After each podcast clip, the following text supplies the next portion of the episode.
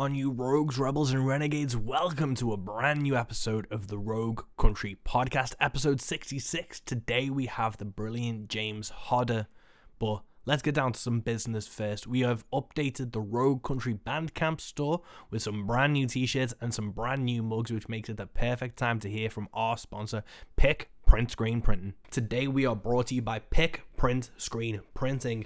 They're a Liverpool based family run hand screen printing company, and I love these guys. They do my t shirts, they do the Rogue Country t shirts, they do Josh Bettis' t shirts.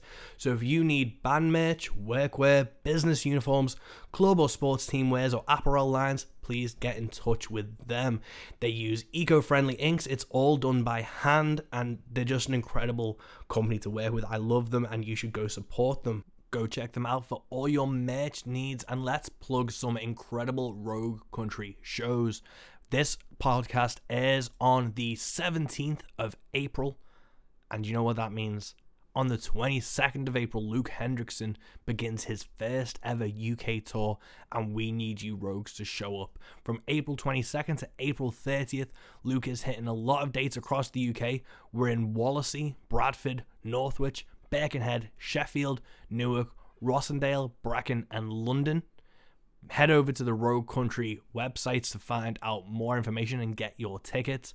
We have also had the absolute pleasure of bringing Jesse Daniel over for August on the 14th. He's in London. That show is now sold out. You cannot get tickets for it, but don't worry. On the 15th, he's in Swansea, and on the 16th, he's in Birkenhead. That's right, folks. The Jesse Daniel is coming over to the UK for his first ever tour, and Rogue Country are it on in August 14th, 15th, and 16th. Do not miss out. But let's not make it all about us. Let's share the Rogue love. Do you know the Rustic Stomp Roots Festival? You better do. It's in Organford, Dorset on the 14th, 15th, and 16th of July. The lineup is incredible. This is truly the best independent country and roots festival around. Heathen Apostles are playing.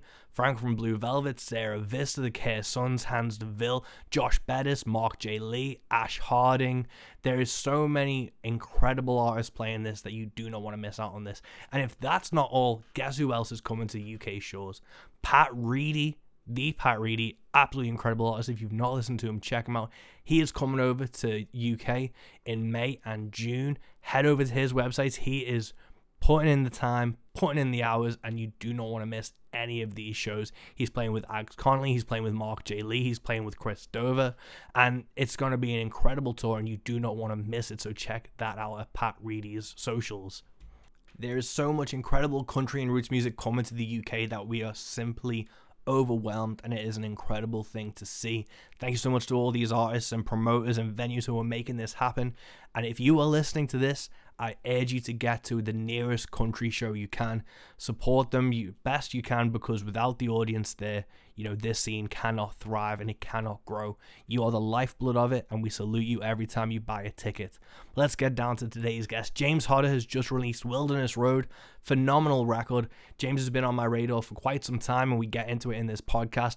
His voice is smooth as fuck. You do not want to sleep on this guy. So, yeah, Let's get down to it, guys. This is episode 66 of the Rogue Country Podcast with Mike West and James Hodder. Sweet. So, yeah, so we're rolling out. Wilderness Roads just dropped. How's the reaction? How have you felt it's been so far with it hitting people's ears? I've been really um, bowled over by the mm. reaction to it personally because, um, I mean, the last album in the beginning came out it came out six years ago. It was mm. recorded seven years ago, and in the meantime, I've been, you know, writing songs still and and gigging, but it's been a lot of, um, you know, opening sets, acoustic, solo, yeah. and you know, just uh, finding the right opportunity. I mean, I've just, it's just, I mean, obviously, there's been uh, reasons everyone will appreciate why, yeah. why things have slowed down. But then just just me personally, you know, I've had a couple of children and mm. all this kind of stuff. So it was just about finding the right time and, and getting everyone back together again. And uh, yeah, I'm just to, to bring music out now after that gap. And mm. um, you know, it's been um, there's been lots of people checking out on Bandcamp and and uh, getting CD copies, digital, everything. It's just it's been really great, and the, mm. and the mm. feedback you get from people about the songs and stuff. It's great. Yeah, and with obviously that kind of seven year gap and having kids, did that influence the writing of this? Because obviously, Wilderness Road you'll have been writing for a while. Did that kind of life experience in that time between influence those songs?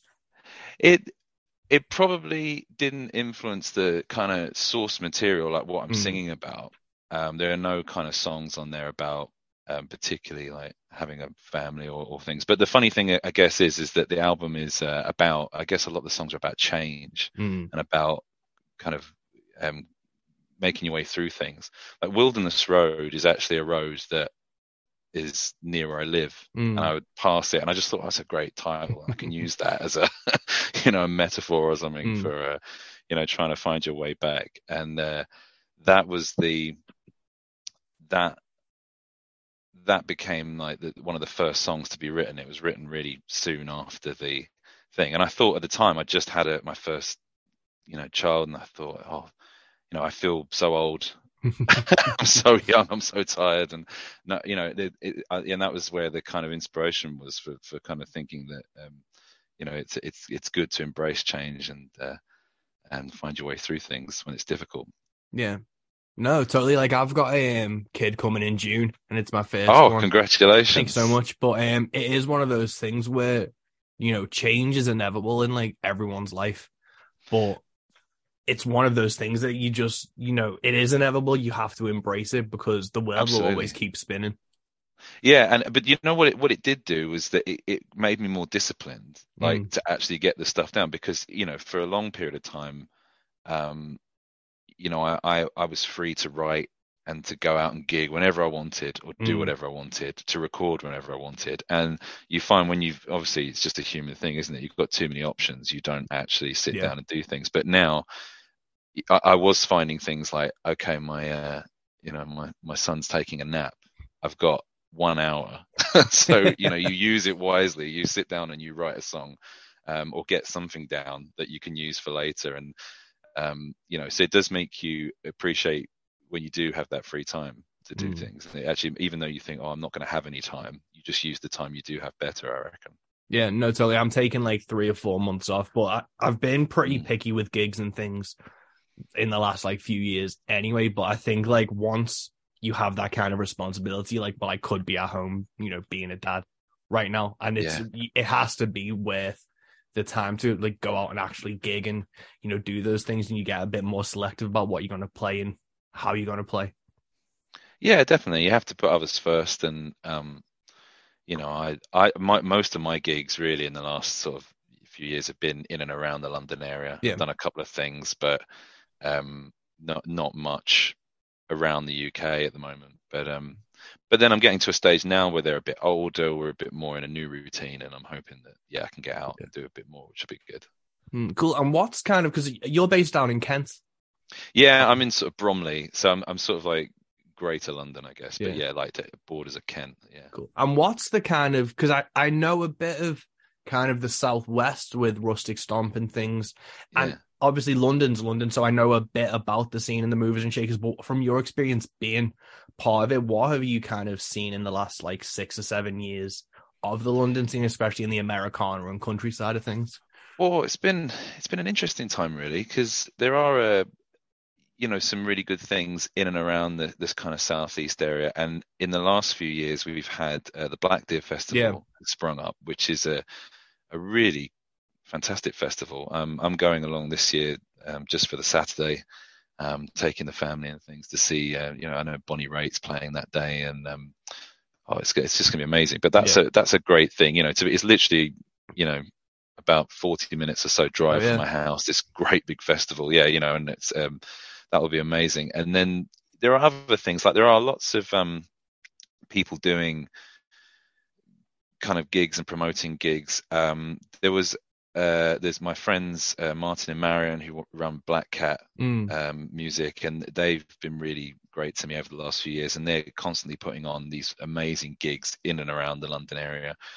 Um, then there's well, there's there's another one is uh, Icarus Club. I don't know if you've mm. heard of the Icarus Club, no. but it was like uh, this guy. Um, you know, it, well, it started a long time ago, I think, but uh, it, it, you know that they kind of showcase like songwriters and um, you know, acoustic type stuff, and they, have been doing it in lots of different pubs in and around the southeast and stuff. And that's kind of recently started up again. So I'm going to be playing something with them in like the May sort of period. Mm. So there there are a few things. I'd say like there a lot of venues are kind of in the London area really, and there'll be places that everyone knows, like the mm. Green Note, Slaughtered yeah. Lamb, places around that. So yeah. Mm. Mm, cool, because I know um, you're seeing Mike and the Moonpies on. Is it Sunday they're playing? I'm I'm going to see them Sunday. Yeah, yeah. I can't wait. Yeah, ah, it's going to be so good. I can't wait to see them on the store. I've had the ticket for like two years. So, yeah, yeah, de- definitely. it's been been one I've been looking forward to. Yeah, but going back to obviously Wilderness Road before then, and you know in the beginning 2017, take it all the way back. What was it that kind of inspired you to pick up a guitar? What did you grow up listening to? I was very much drawn to like playing electric guitar, and that's how I started. So ten years old, I got an electric guitar, and um, you know, uh, uh, the sort of stuff that I'm doing now, I would probably have found completely boring and yep. uh, you know rubbish. I basically just wanted to be um, in a band like Guns N' Roses or yep. Aerosmith or something like that. I, I didn't really want to do anything else, and I had no interest in writing songs at mm. all. You know, the first um, thing was to uh, just just want to play guitar, probably guitar solos, you know, yeah. specifically at that age. Um, so that's where I started, and and it wasn't until maybe in my teens, late teens, maybe that I started playing acoustic more and and performing more with acoustic because I, mm. you know, there weren't there weren't many people really in my you know, there was a couple of people played drums and stuff at school, but there wasn't many that I, I sort of clicked with and had a band or anything. So that yeah. was quite frustrating. But yeah, I mean, it was funny. I was listening to your podcast. Um, was it with uh, Laid Back Country Picker? You're mm. talking about the Alice Cooper gigs and stuff, and yeah. you know that I I'm a huge Alice Cooper fan. I think he's amazing. So I'd still listen to all that, and um, you know he's he's great, and um, you know it's people like that. But it was funny. One of the first things that um, well, I think like the, the last straw was when I watched this movie, um, Crossroads, which oh, yeah. is not the Britney Spears movie, if anyone is listening and thinking that I'm talking about that. But there's a, a great Walter Hill movie called uh, Crossroads, which is um, it's got um, Ralph Macchio, isn't it, the Karate Kid, and yeah. he's like playing guitar in it, and um, it, the, the soundtrack's by Ry Cooder, and I'm I love Ry Cooder as well. Like now, I'm a, I'm a really huge fan of him. So listening to the slide guitar work mm. and the mm. blues playing in that really really influenced me. And um, you know, I think the first performance I ever did was maybe at ten or eleven, and I had a, the electric guitar and I did a version of uh, Feeling Bad Blues by Cooder for I think I was a Cub Scout, right? I performed it at this Cub Scout event. But I was so naive, like I didn't know that he was you know anything about bottlenecks or anything. So yeah. I was literally just playing notes on the on the electric and um, I didn't even have an amp. I was playing it out of a, um, a like a, a, computer speaker or something nice. that I rigged it up to. So it was really it's a bit Seasick Steve, I guess, before yeah. before he was doing it there. But hey, it was no, that's the sort of thing I was listening to. And what was your first electric guitar? Was it a Squier Strat job or? Oh no, it was it was like an Encore. Right.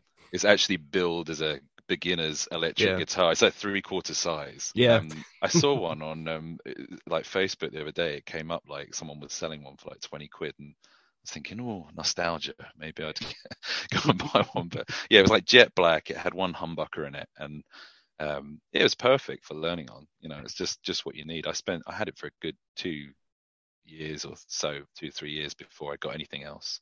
Yeah, it's it's weird with those type of guitars because the first one I ever got, and I've still got it, was like a twenty quid nylon stringed acoustic guitar from Argos. That uh, is a mine piece, was from Argos. it's an utter piece of shit, but it's just amazing. And you know, I've picked up like you know, I, I know people have like Martins and Gibsons and shit. And I've played them, but nothing ever gives you the first feeling of that shitty guitar in your hands when you're younger. And it's like no. maybe five pound worth of materials all bolted together, but those beginner guitars are so magical.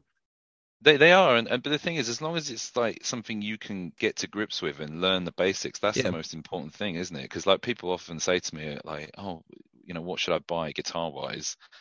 And I always think, you know you should just buy something that makes you feel comfortable, but don't worry about the the name particularly yeah. or the price tag. If it's your first guitar, just um just get something that you can learn on because they always say, don't they, that so much of it is your your actual technique, is you know how you're mm. playing it. And you know, I've I've had friends who, when I was growing up, would like there was one guy at my school, and he would have a new electric guitar every six months, and he was performing, you know, with it, and he had he went through everything from Tellys to Strats to Les Pauls, and and but he never really learned to play one of them particularly mm, well. You yeah. know, he he never he always did the same thing on it, and I thought, well, why have you got so many guitars? You know, just um, try and learn a bit more on it.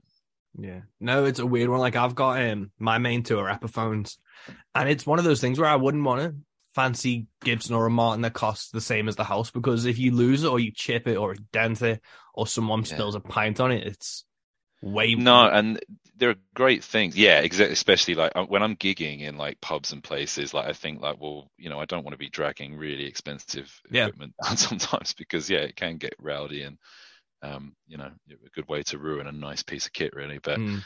no, you should. I mean, the, my main guitar and the acoustic guitar I used on the album and I gig with is a Fender. Uh, I mean, I don't know what the model number is, but it's like a real budget. It's their most budget mm. um, electroacoustic guitar. Yeah. But it has a Fishman pickup in it. Nice. And it just, yeah, it sounds great. Like on most systems, you know, and it's reliable. It's like I don't really want to be worrying about the tech. No. When I'm getting up to, to gig and, and be with a band or whatever it is, I just want something to work and concentrate on the on the song. Yeah, I remember I, I had an electric guitar when I was in a metal band and it had a Floyd Rose on it, and it was great. I hate Floyd Rose. But the second you snap a yeah. string, you're fucked. Yeah, you might as well go home because yeah. unless you've got another guitar, someone can just run on and hand you one. Yeah, I had a, a, budget guitar at one point. I think it was a vintage guitar. I had a Floyd Rose on it, and you know, I'm sure people know, but you you know, they maybe if they play guitar, but these these Floyd Roses are ones where you have to cut the ball off the string and and use Allen keys and clip it in, and it's not as simple as like you just break a string and wrap a new one yeah. around. No, it's a total day ruiner if you snap a string with the Floyd Rose, and it puts the whole thing out of balance, doesn't it? It's yeah. it's like you can't tune the guitar anymore. So. Mm. Yeah, but so with this on this record, and did you use that guitar on in the beginning? Because you've got a fucking great guitar tone on these records. Oh, thank you. Yeah, I mean, I used it was all acoustic on the first album, and that was um, yeah, the, the Fender um, sort of acoustic I'm using, and um, and then in the second uh, for for Wilderness Road, uh, the electric was done with um, it's actually a Tanglewood uh, Telecaster copy, mm. but it has like kind of it's a bit of a weird guitar. I picked it up from someone um, I used to gig with in pubs, and he's it's got like Fender parts in it. I think it's got a Fender pickup at the back, but it's but it's largely but it's a really good piece of you know heavy wood and it plays really well. So we used it on on that, and uh, I, I, I put down a lot of the tone and things like that. I put down to working with uh, Dan Cooper at Rodale mm. Sound. He he worked on both albums, and he he's great to work with because I was so naive when I did the first album. I thought I've written you know 10 11 songs I'll, I'll record them and that's my album and you mm. even though i loved music and listened to so many things i never really appreciated how difficult it is to make an album. Yeah. You know, and what goes into it. And uh, I, I, you know, we did that first one in the beginning was done in two days because that's all I had budgeted for. so we, what we, what went on that album is literally everything we did. Um, and then with this one, it was a bit more okay. Um, you know, I know a bit more about the process now, and, mm. and I was working with Dan again, and uh, you know, the, the musicians we work with, the people on the album are so great that they just did their stuff really quickly. So this one was three days. Oh, cool. and uh, yeah, just got everything down and um, yeah, worked with some really great people. But they're all they're all friends of mine in the local mm. area. Actually, people that I play with. Um, the you know Dan played bass on it, Dan Cooper himself, and then uh, my friend uh, Johnny Boy, uh, he played harmonica. He's on mm. both albums.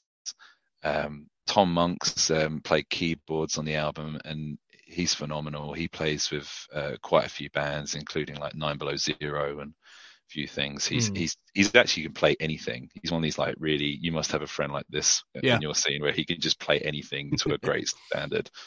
Um, he once took a the, the legend has it that he once took a saxophone to an open mic. I think it was the day george michael died just so he could play careless whisper. And he he's he's turned up with it and no one's ever seen him with one. They said do you play saxophone? He's like oh no no not really but i'm going to give it a go. He stood up and did this flawless performance of it really good. And then uh, yeah they just said um, you know, and then he put it, he took it away with him. This was years ago, obviously, and he's never played it since. So, just Tom Monks, yeah, fantastic. And uh, and then we had um, my friend Beth Reed did all the backing vocals. Mm. She's on the first album as well. Um, amazing singer. Um, and uh, the drums was uh, Jim Kimberly, mm. and Jim's played with lots of bands as well. But I met him one of my few gigs outside of London. Um, I played a couple of years ago at um, Great Eastern sort of mm. like near Leicestershire, and it was uh, a friend of mine, Mark, put on a gig, and he put on Robert Vincent.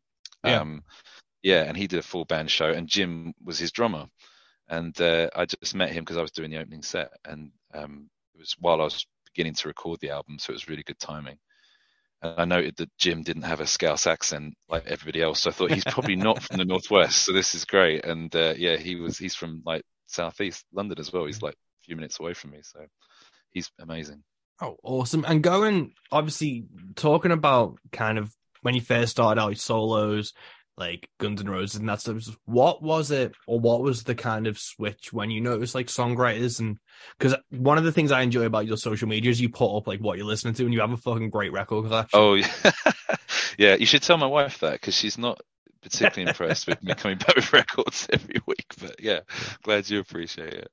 Yeah. Um, what was like the kind of switch? When did you first notice like songwriters? Because it's weird with like rock and metal, Guns N' Roses and stuff. It's like, yeah, they're songs, but they're not, you know, poet laureates. You know, no, I love those guys, but no. they aren't fucking, you know. No, because it is it's the music, isn't it? It's the yeah. riff, it's the it's the it's the kind of knee-jerk reaction, yeah. yeah, and the attitude you get, and and um, you know, there are some bands that I'm sure you're the same. You listen back to now and you think, God, that that's awful. Those lyrics are either oh. not not even just like maybe sexist or completely degrading, but they're like really just poorly written and, and yeah. the, but the guitar solo is killer. Yeah. So, I'm a huge know, Kiss fan. But I was listening to oh. like the Love Gun record yesterday, and I got to Christine 16. I had to turn it off. I was like, not in 2023. I can't do this. No, exactly. And there are probably there's not as many bands that I would listen to now that I listened to back then, and um, still enjoy it. I think the first there were the things that that made me notice. I kind of slowly crept into this kind of country and roots Americana world through a few different songwriters. Um, I remember uh, getting at one point I, I had um, a couple of Dave Matthews Band records, mm. and I mean he's not somebody that I particularly listen to anymore. But um, when I was just devouring everything, I had a, a couple of records and um, or a couple of CDs, and one of the live albums has a cover of uh, Long Black Veil. Mm. Um, and I didn't know that song at all when I heard it. I was maybe 12, 13. This is the first time I've ever heard it. And I just remember hearing this. It was quite a faithful um, cover of it in mm. terms of the, the story and everything, the lyrics. I just remember listening to that and thinking, that's incredible. Like, that's such a great story. And, and appreciating that song yeah. completely differently to how I appreciated anything else. Um, and uh, yeah, there was just a few writers like that. That there was a few songs that jumped out, mm. um, and I particularly liked, uh, and I, I, still do. It's kind of a marmite subject, but I like uh, Del Amitri. Mm. so they they have a, I think Justin Currie, who writes their lyrics, is just incredible. He mm. he really is an amazing lyricist for what is essentially a kind of pop uh, folk band. You know, mm. they're not they're not always the coolest, uh, I guess. And uh, although I like it, um, but he he wrote he, he you know that was an example where I was listening to the the songs for the stories and the lyrics yeah. rather than and that's probably then when I thought I want to write songs because there was nothing that was particularly um like kind of guitar wise, there was nothing I was listening to was going, I want to learn that. A lot of my friends were doing all the sweep picking yeah. and the, you know, all the real techie stuff. And that, that didn't interest me. It would, I, you know, I'm not disciplined enough to do that. So no. I just thought, no, I want to get something, yeah, like songs, you know, with, with stories and, and stuff as good as that. Mm. because that's one of the things that like grabbed me from the the beginning record. It it did have that kind of early country vibe to it in the songwriting and the stories and like the king of the jungle song was one of my favorites i think that was the first that i was cool. really like and that's the one i heard and i was like this fucking guy um, that's kind of like a list song isn't it with uh, yeah. i always i tell people it's like we didn't start the fire meets noah's ark because it's just a list of different animals i wrote that song um, that was one of the last songs that i wrote before we recorded that in the beginning and it was it was one that was written after my son was born, and it mm. was the first one where I didn't have a guitar. I was holding him and I was trying to get him to sleep. Um, and that's why it's almost like a kid's song. No way. it's kind of like silly, you know, you know, lyrics about birds and you know uh, bears and other mm. kind of animals, and that was like kind of the idea. But then I thought, mm. oh, I'll try and put in references that are a bit more kind of not when you see a Pixar movie and there's yeah. stuff in there for the for the adults. So that's kind of where it came from. So King of the Jungle is the Pixar version of a country it's, song. I'd like to think so. That's yeah. fucking genius. Because that's what it grabbed me. Because it is like a list, like it's like a Tom T Hall style, like yeah. list country yeah, song. Oh, thank you. Yeah, I love his stuff. Yeah, no, that's yeah. that's so fucking cool. But with kind of that, I feel you t- took that kind of because it was almost not raw, but it was a bit more stripped back, and it was you know just you guys. You've taken that kind of approach, and this seems more of like a bigger, grander Americana record, which I know Americana is so loosely defined, but yeah. this just feels like it's just taken it and expanded it into a way that a lot of people can access.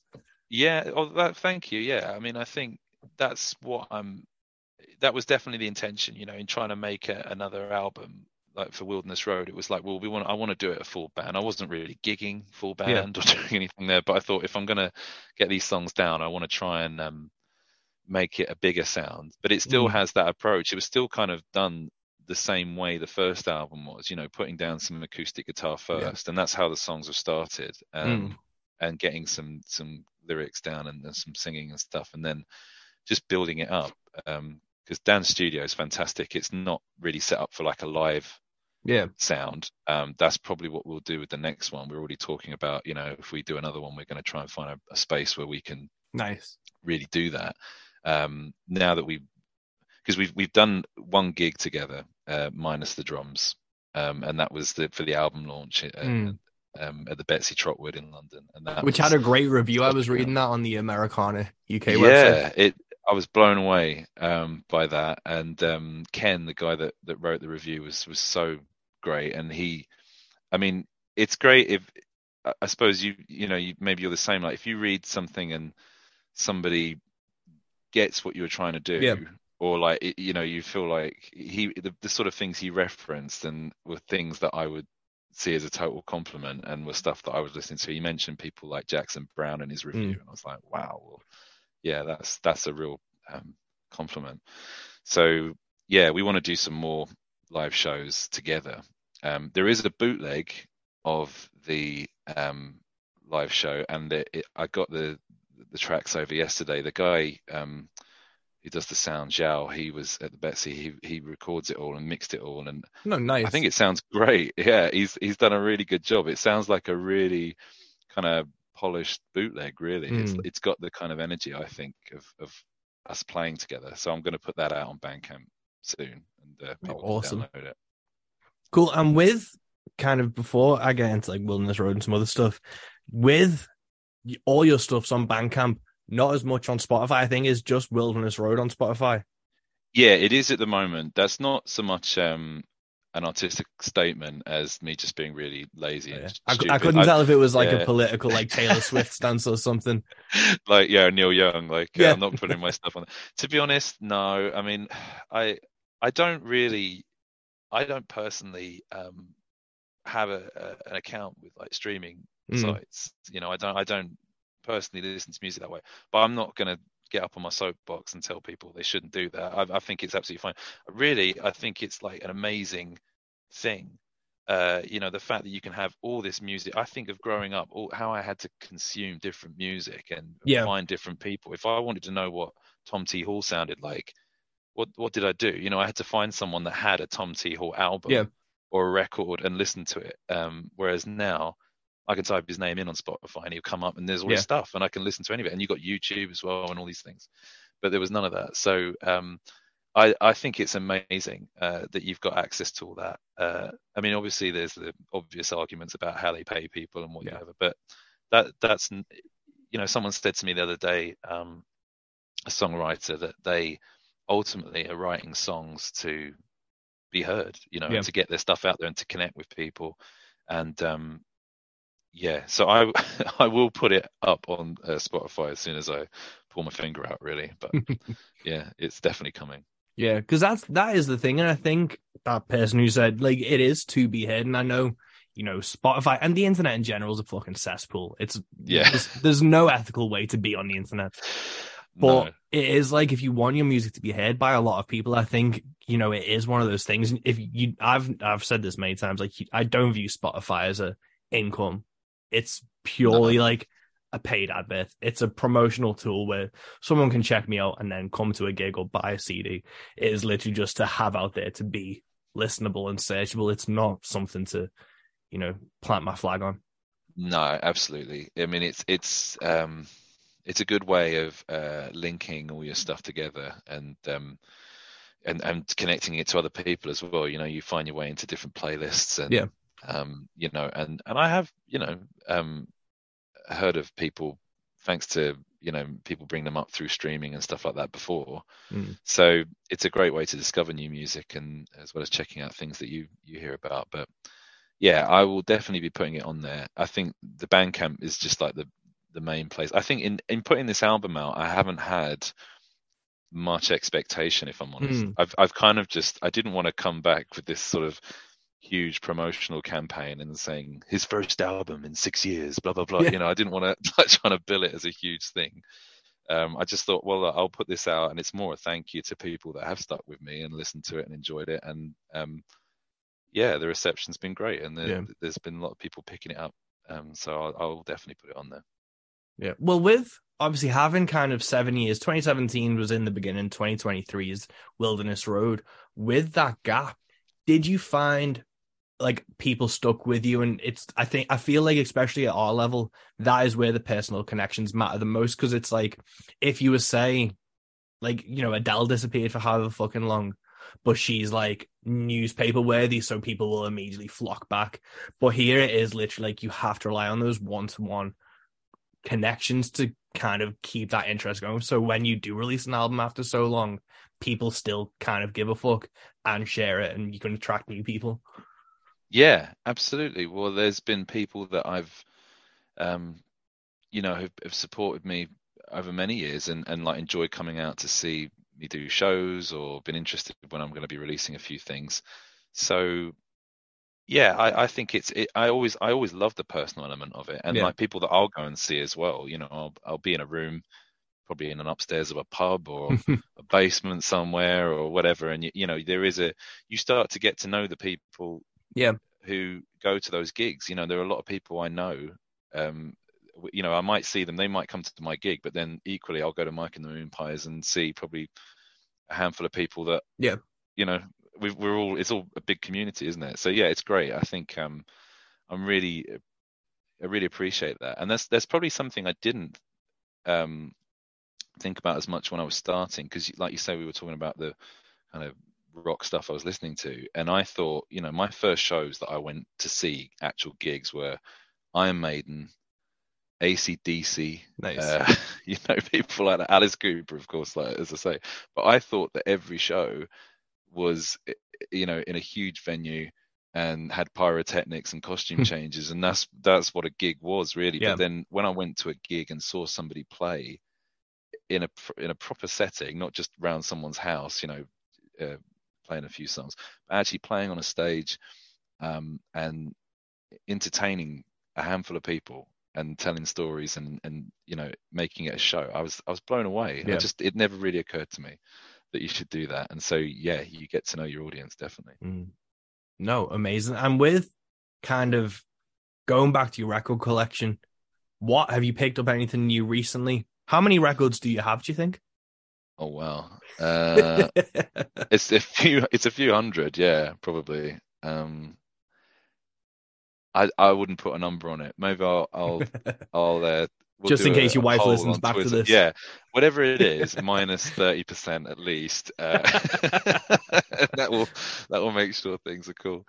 Um, but oh man, yeah. I mean, I've I've picked it recently. Um, well, through the post, I got um a new album. Uh, the Blue Highways have mm. just bought out a new album. They're good friends of mine, and their new album just arrived on my doorstep. I pre-ordered that through Bandcamp and it's amazing. I would highly encourage anybody to go out and, and check them out. Um, I picked up a Loudon Wainwright record yesterday mm. in, hmm. a, in, a, charity shop. He's kind of an interesting character. And I am yeah. not sure. I've listened to it once through. It's one of the very early ones. I think it's his second album. Mm. But um, yeah, I'm not sure. Although I did pick up a, a, a Nanci Griffith album yesterday as well. Oh, I think so. it's it's a bit of a mishmash of things, really. I don't sort of there are sometimes I just see things and um, you know, you you just uh, I just think, oh great, you know, I'll get a copy of that. But it's I don't have much of a wish list of mm. things. It's, it's, I always like crate digging, you know, and yeah, seeing what charity shops are a gold mine as well. Oh yeah, absolutely, absolutely. And I was lucky enough. There's, it's funny connecting to Alice Cooper actually because um, my father-in-law unfortunately like, passed away a few years mm. back, and he had a, a, quite a few records. And he'd always said to me, you know, James, when I die, you know, I want you to have my records. And I was like, okay, I've, you know, that's quite morbid, but thank hmm. you. and um, but when he did die, he, you know, he gave, you know, he had these records anyway, and we were looking through the um, ones that he did have, and a lot of it was kind of unusual. But he had an Alice Cooper um, "Schools Out" uh, record, mm. right? And I was like, oh, this is amazing. And I pulled it out and it's got like, it's obviously a school desk is the front cover mm. and you can lift it up like an old American school desk and I pulled the record out, and around the record was a, a pair of women's like underwear, basically. And I was like, "This is what the." F-? I was like, uh, "What do I do here?" And um, but I was thinking, hang on, hang on, deep breath, what's going on? And I checked it out online, and apparently, when Alice Cooper released this album in the 70s, the original pressing, mm. he did that as a promotional thing. No way. Um, he put these, yeah, because it it's sort of like I don't know, it's in the shape of a pair of like underwear, but it's actually mm. just some awful papery tissuey thing. Yeah. Um, but yeah, he did them on the original album, and uh, her, you know, my father-in-law he had an original Alice. That's got to be worth something to have that still intact it's, as well. Well, yeah, you see people selling them for quite a bit if they've got the pants. It always yeah. says includes pants if you look on like the markets and stuff. But um, but yeah, it was amazing, and he had that, and he had an original um uh Black Sabbath album as well, the, no the first album, yeah, and Masters of Reality. Um, he'd picked them up in Germany um, somewhere, and they're like, mm. but they're like first pressings, and yeah. I was like, wow. So yeah, he had some great records, and they're yeah. they're kind of treasured. Yeah, because that is like the thing. Obviously, like Spotify is great for finding new music, but I like my earliest memories are going through like my dad's collection, and there's it's a pretty great way to figure out someone by going through their record collection. Yeah, I used to do that a lot actually, and I, I still did that the other day. I went around someone's house, and they only had they had like a handful of records on their shelf and immediately I like, all right, let's have a look and see what they've got. Mm-hmm. And, you know, yeah, it was a great way to sort of spy on what people were listening to, and, and if there was any new names, you think like, oh, yeah. what's that? I've never heard of that. You pull it out and take a look. And mm. How how do you organize your records? My fiddle player, and I, I it blows my mind. He does it in heaviness order. Yeah, I, I don't have the time. That's an amazing way to do it. Is there any particularly like does he is that how he chooses to listen to music as well? Like I think so. Yeah. So it's like you'll have like the heaviest, the like, heaviest doom album, death yeah. stuff, and then it'll go all the way to like nice folk and classical and stuff. Ah, well, that's not that's not a pretty good way to do it actually. If you just go immediately jump in, mine is like alphabetical. Yeah. You know, but um, not strict. Um, just just kind of like all the A's in one bit, all the B's, etc. Yeah. And uh, yeah, just to just to help me find stuff. But yeah, it's um, I mean, I, I should probably slow down with it. I did actually. I, every now and then, I just have to go right. Which what am I not listening to? Because that's the other thing with records is that if I'm not really putting the record on, it's a yeah. waste. You know, it's like having yeah. an instrument that you're not playing. So sometimes I've made the hard decision to just take something, give it to someone else, gift it, or yeah. put it online or whatever, and get rid of it. So with records, talking about like personality, if someone was to come into like your house and go through your record collection, what five records would they find that you think sum up like you as a person? Me as a person. uh, oh wow, that's a good question. Because you have like um, a lot of deep cuts. I re- like that's what I said before. I really enjoy because you have like Kris Kristofferson. You have like you know, sadly you yeah. have like a varied choice going out on your socials. So yeah, there's a, there's a few things. I mean, um, I picked up a copy of uh, the band Northern Lights Southern Cross, mm. and I love that album. I think that's like probably, even though the second album is like, and the first one are, are maybe more iconic, that that album the, has so many great songs on it, like, like Ophelia mm. and um, you know things. So I'd probably, if somebody picked that up, I'd probably be I, I, that that would be a good representation of my taste. um, I don't know, like there's a oh, there's so many things in there. I'm trying to think. Um, maybe um,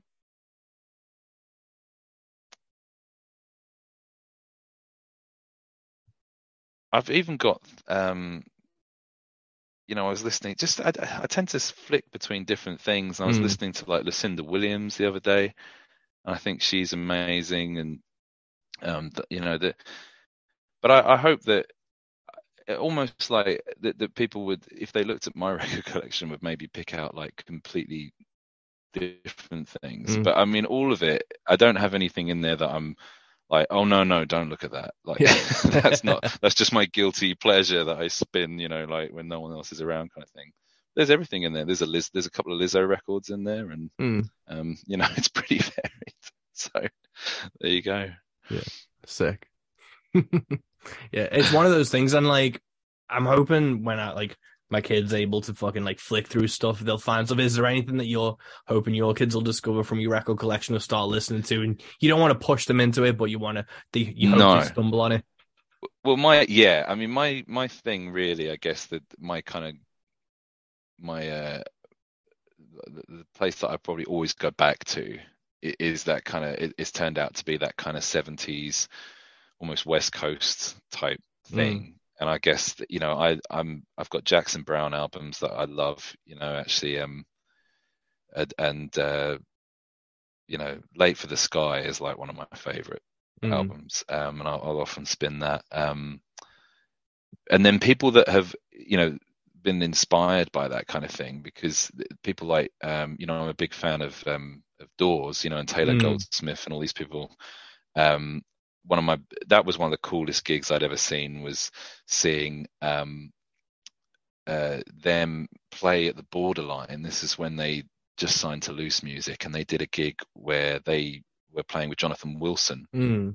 and they were his band as well. So they did like their opening set, and they played stuff off um, off their album, their, their latest album at the time, and then they had him come up, and they were his backing band, and then Jackson Browne got up with them and mm. played music, and they played a few Jackson Browne songs and um, Warren Zevon as well. You know, mm. I'm a mm. huge Warren Zevon fan, so there was a few of his things, and uh, it was yeah, it was an incredible gig. So I'd I'd hope that yeah, if they if they liked any of that kind of stuff, that'd be great. but you know, um, it'd be funny to see what they they like. My um, I think both my kids have got an interest in music, mm. but it's it's hard to tell what they'd actually yeah listen to apart from Baby Shark or you know, things like that at the moment.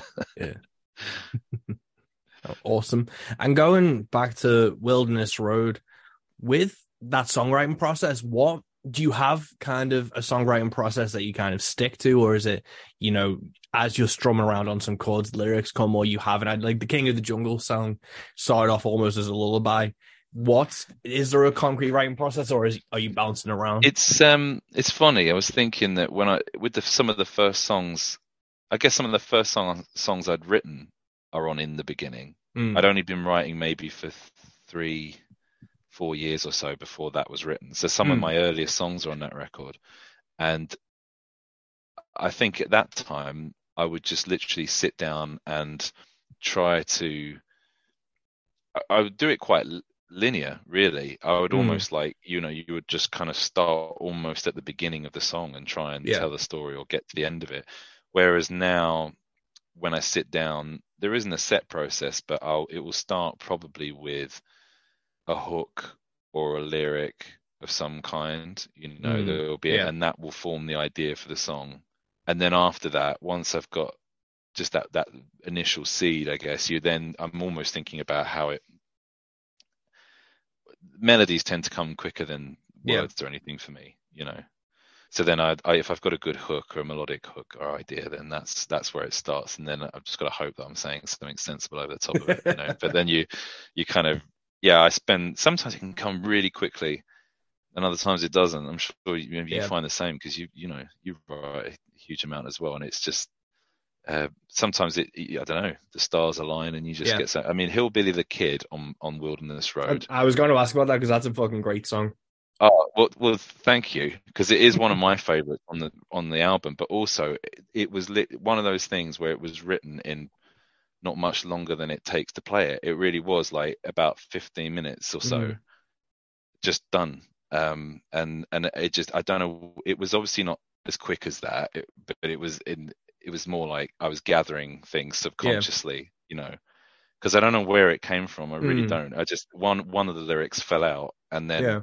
the whole thing just just poured out onto a page and i've got like you know the demo of it on my phone is me playing almost the complete song Mm. And it's just been tightened up since then and like you know in terms of the the melody and like getting things together but the whole thing came out really quickly whereas some songs oh just you, you spend too long on them almost like you, just- i just need something i should just settle with the lyric and put it in there that you know not be too precious about it Mm.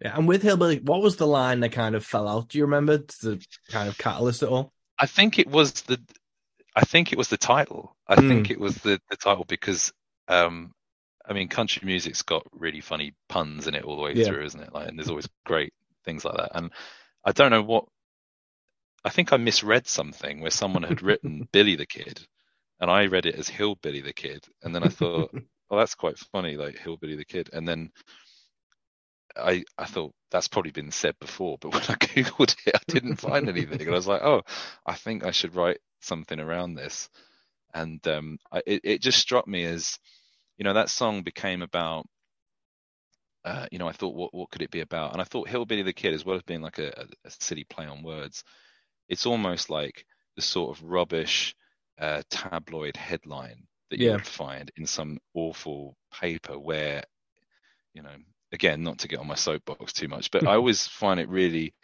um, you know, frustrating when you you read stories in a newspaper or even if you see things online or on the news itself, and there's no um, there's no sense of humanity No. to how it's being portrayed. There's a there's it, it's very you know there's an argument that they want to get across, and so there's they're not thinking about um how did how did this even happen Yeah. Like what's the what's the underlying cause of this and it um you know in in that song uh I just wanted to tell a story about something that had happened which you know obviously it's not um you know somebody robbing a bank as they do in the song it's not something that I would you know romanticize necessarily or say that's a Mm. good thing everyone should go out and do that um but I thought well what would lead someone to do that and and how could I try and write a song where that character was in some way you know people could have empathy Yeah.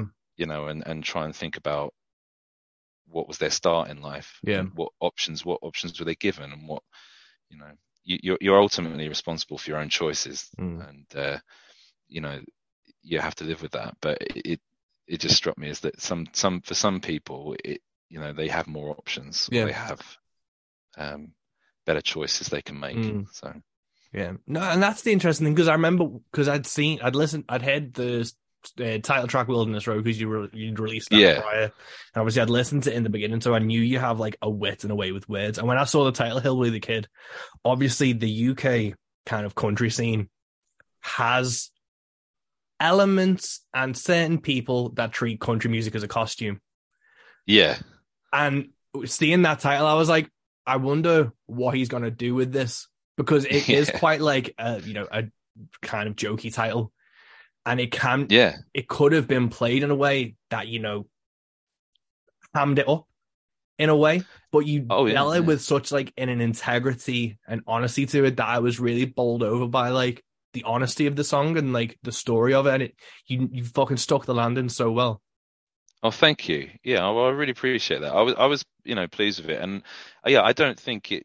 Yeah, I'd, I'd, I'd hope that, um, yeah, it would, it would be, you know, I can't, I can't really write. I don't think me personally, I can't write a country music song. There are some people who write, um, and have a greater appreciation of that genre mm. and, um, you know, the people in it and the history of it and you know could could do something really authentic but i i can only really do something that feels natural to me yeah. i guess and and um you know that that's that name and you know it fits in with that genre i guess but you know you hear that that term but then yeah it was more about uh trying to find a universal character you know because yeah. that character could there's nothing to say really that that character was um you know in America. I don't yeah. think if I no. think back on it, it could be something that you could relate to over here in the UK or, mm. or anywhere. So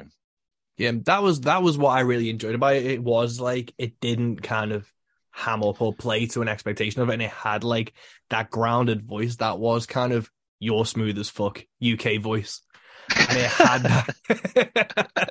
and it had. Can I that, use that from Rogue Country on the yeah. next album? Smooth as fuck. Smooth as fuck.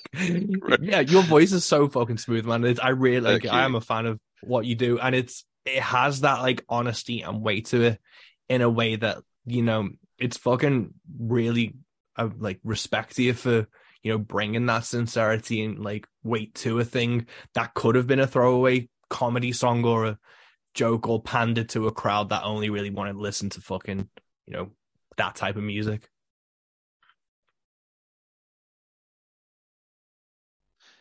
Yeah, I mean that's it. I mean, I, I, it would be totally insincere for me to um, sit here and say, uh, you know, sing a song about drinking Bud Lights and going out to a honky tonk and you know get down a dirt road in my pickup because yeah. I don't have any of those things. no. That's not what I do on a Friday night, you know. So I think, uh, yeah, there's there's there's a difference between you know you kind of um, it's almost like appropriation, isn't it? Like yeah. it's just it's not you, so you just need to like um, do you know I can only do what I can do. So yeah. I appreciate that. Thank you. Yeah. No, definitely. Like I always like I say on stage, I have a song and I always say, you know, we don't have highways in the UK, so I'm not going to sing about highways. I need to sing about things I know. And we have motorways here in Britain. So this is a song about the M53. and it always Brilliant. gets a laugh. But it's like, you know, that's my experience. You can be a storyteller and you can draw from other cultures and countries. But if you're trying to be honest, it's like sing about a fucking motorway. like Absolutely, yeah. I've, funny enough, there's a so one of the songs I've not put it on an album yet, but there is a on my Bandcamp. There's um, a couple of bootlegs of, of opening sets I did, and mm. there's a song called Valentine's Day, which I wrote for my wife. Uh, it was like a kind of funny sort of song about how we met. Mm. Um, uh, it, it the, the last verse of it talks about going for drives with her, and it mentions, yeah, it says, uh, I remember those drives waiting in traffic with you by my side, the M25. You know, yeah. like, why am I going to sing about Highway 61 or, yeah. you know, Route 66? I'm not. I've never been on those roads, so no, yeah, no, exactly, and that's what I really respect about you, and you know, it's like Michael Cateeth and Ags and folks like that who you know sing about UK experiences while you know bringing that genre and those styles to life. But with obviously, we're kind of coming towards the end of our little talk now. But with you know live music back, you've got I think Maverick Festival you're playing. I saw a post. Yeah, I'm going to be playing at the Maverick Festival. Um, that's um, sort of very end of June, beginning of July. I think it's Friday the 30th of June through to the 2nd of July.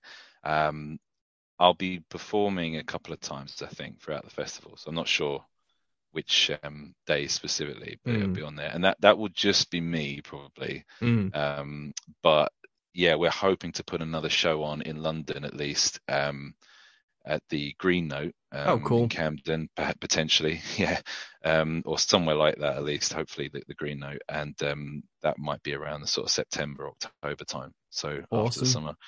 Um, yeah, but I'll, I'll, hopefully get a few more dates and um, we'll let people know them on social media and things. Yeah. Do you have anything lined up before the Maverick like Maverick Festival? Do you have anything? There is. The next couple? Of- um, well, the, well, the, I guess the next big one for me is is um, playing a gig um, with the Blue Highways mm. at, um, in Great Eastern again. I'm going back to oh, Great awesome. Eastern where I did the gig with Robert Vincent before.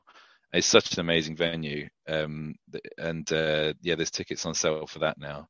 Um, mm. But yeah, I mean, really, there's there's not a huge mm. amount. So if anyone is looking for someone to gig with, then uh, maybe they can get in touch via the Rogue Country podcast. Yeah, yeah. well, uh, put all yeah. your links and everything on. Please, yeah, that'd be great. Yeah, but cool, man. Well, congratulations on Wilderness Road. It's a fucking brilliant album, and thank you so much for making thank the you. time to talk to me today, man. I appreciate it. Absolute pleasure. This is the first, as people can probably tell, the first time I've ever had the opportunity to talk about the new album um, since it come out on a podcast or anything. So thank you. Oh well, you nailed it, man. yeah, pro. There we go.